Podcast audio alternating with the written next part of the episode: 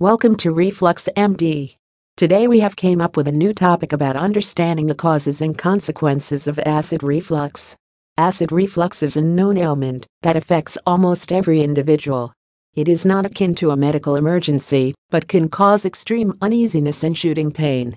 However, before delving into the treatment options available for combating acid reflux, it is better to acquire a clear idea about the cause and effects of acid reflux. A brief delineation of acid reflux. In order to know what is acid reflux, one needs to understand the process of food digestion. The digestion of food starts in the mouth with the mechanical mastication of food particles and its combination with saliva. The prepared food bolus is then gulped, and it travels through the esophagus into the stomach. Once the food enters the stomach, the next phase of digestion is initiated, and the sphincter muscles called LES close.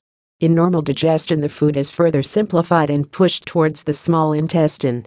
But if the stomach fails to churn the food appropriately due to high concentration of acid, then the food is expelled through the LES towards the esophagus. The reverse action results in what is known as acid reflux. The expulsion of regurgitated food happens through the mouth, but as the semi digested food is highly acidic, it causes substantial pain when it flows back into the esophagus. The signs which are indicative of food regurgitation. Symptoms of acid reflux includes many signs of discomfort that a person feels. The most common problems that are experienced by people who are suffering from acid reflux include the following. The primary symptom that is observed is stomach heaviness after having a normal meal.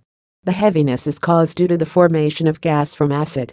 Coughing up semi digested food from the stomach that is sour to taste accumulation of sour liquid in the mouth when one burps, pain in the chest that radiates from the middle part of the thoracic region, vomiting food right after having a meal, pain in stomach and also the throat. Heartburn irradiating pain is in the chest area. Even though acid reflux is a very common ailment, but it should not be taken lightly. Long term or consistent occurrence of acid reflux can cause irreparable damage to the internal organs. These include the following hoarseness in the natural voice due to constant irritation caused by throwing up regurgitated acidic food, scarring of the inner epithelia of the esophagus due to the movement of acidic contents from the stomach, weakness of the sphincter muscle that connect the esophagus with the stomach due to repeated regurgitation, decreased functionality of the stomach due to excessive acid buildup, loss of appetite due to indigestion. Therefore, the commonness of acid reflux should not be a reason to neglect severe and constant bouts of acidic reaction from the stomach. If antacids are not effective in controlling acid reflux, then other modes of treatment should be discussed with a family physician for reducing regurgitation or acid reflux. A diet and exercise regime should be formulated keeping the problem of acid reflux in mind. For more information, visit www.refluxmd.com.